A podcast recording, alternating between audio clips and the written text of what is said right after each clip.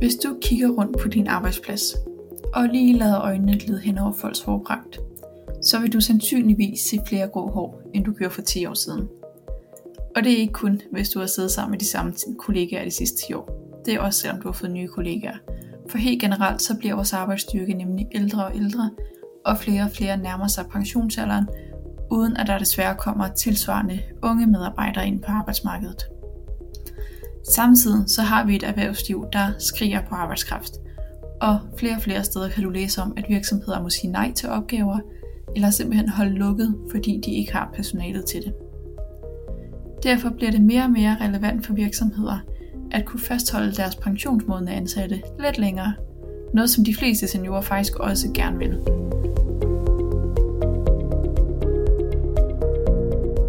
Generelt er virksomheden nemlig også rigtig glade for deres seniormedarbejdere. De kender virksomheden, de kender produkterne ud og ind, de er meget lojale, og de har en vigtig erfaring. Som senior har man måske bare ikke lyst, eller måske ikke kræfterne til at arbejde fuld tid. Der er måske nogle fysiske hårde arbejdsopgaver, som man ikke længere kan varetage eller lignende. Men som virksomhed kan du med forskellige tiltag stadig beholde dem i din stab, og gøre gavn af den store værdi, som de tilbyder din virksomhed. Men hvilke muligheder og tiltag er der egentlig, du kan gøre?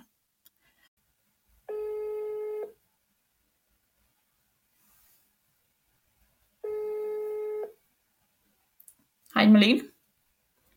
Hej. Tak fordi jeg lige måtte ringe til dig. For at blive klogere på det, ringede jeg til Mette Bingård, som er seniorkonsulent for Kabi. Kabi er et videnshus, som arbejder for et socialt ansvarligt arbejdsmarked, og ved derfor en masse om, hvad man som virksomhed kan gøre for at fastholde seniorerne lidt endnu og få den store gavn af dem. Men hvor gammel er man egentlig, før man er senior? Det kan være svært at sætte en alder på, for det afhænger meget af både hvad for nogle arbejdsopgaver man har. For eksempel typisk hvis du har nogle meget fysiske hårde arbejdsopgaver, så er du senior lidt tidligere. Men det kan også afhænge meget af den enkelte person, hvad for en livssituation står de i, hvad for nogle ønsker og forventninger har de til deres arbejdsliv.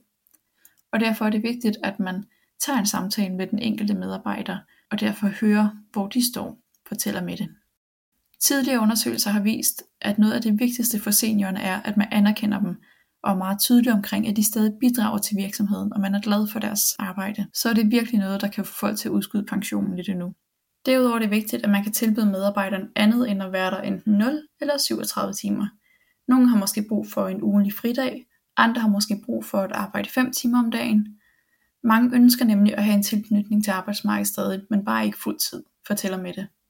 Derudover så går mange seniorer også og kan være lidt bekymret for, om de stadig skal lave de samme arbejdsopgaver. Der kan for eksempel, som tidligere nævnt, være nogle arbejdsopgaver, der bliver fysisk for hårdt. Der er måske nogle af de helt store og hektiske projekter, som ikke længere er motiverende. Eller også er det. Og derfor så er det igen vigtigt, at man tager samtalen med den enkelte om, hvad der giver mening, i stedet for at vedkommende måske vælger at stoppe helt. Her pointerer Mette, at man som virksomhed skal være opmærksom på, hvad for nogle muligheder der faktisk er. Der findes eksempelvis en støtteordning, hvor jobcenter kan yde tilskud til virksomheder, der har en ansat, som skal have hjælp med noget arbejde. Det vil sige, at hvis en medarbejder ikke længere kan lave for eksempel de tunge løft, øh, kravle rundt og lignende, lad os sige 10 timer om ugen, så kan virksomheden få tilskud til det.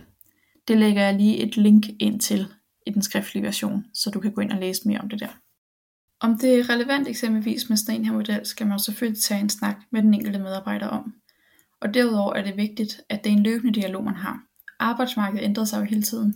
Arbejdsopgaverne kan ændre sig, og medarbejders livssituation kan selvfølgelig ændre sig.